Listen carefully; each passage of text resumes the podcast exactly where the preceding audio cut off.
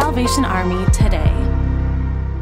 Salvationists and friends around the world are being called by General Brian Pettle to take part in an international prayer initiative on Sunday, October twenty-fourth. The second global wave of prayer for COVID nineteen will work its way around the world from sunrise to sunset in every country it passes through. The simple message to people linked to the Salvation Army is this: wherever you are, pray. The initiative follows a spiritually enriching prayer wave that took place in April of twenty twenty, just as the pandemic was beginning to fully take hold. Then it was an urgent response to the rapidly worsening situation.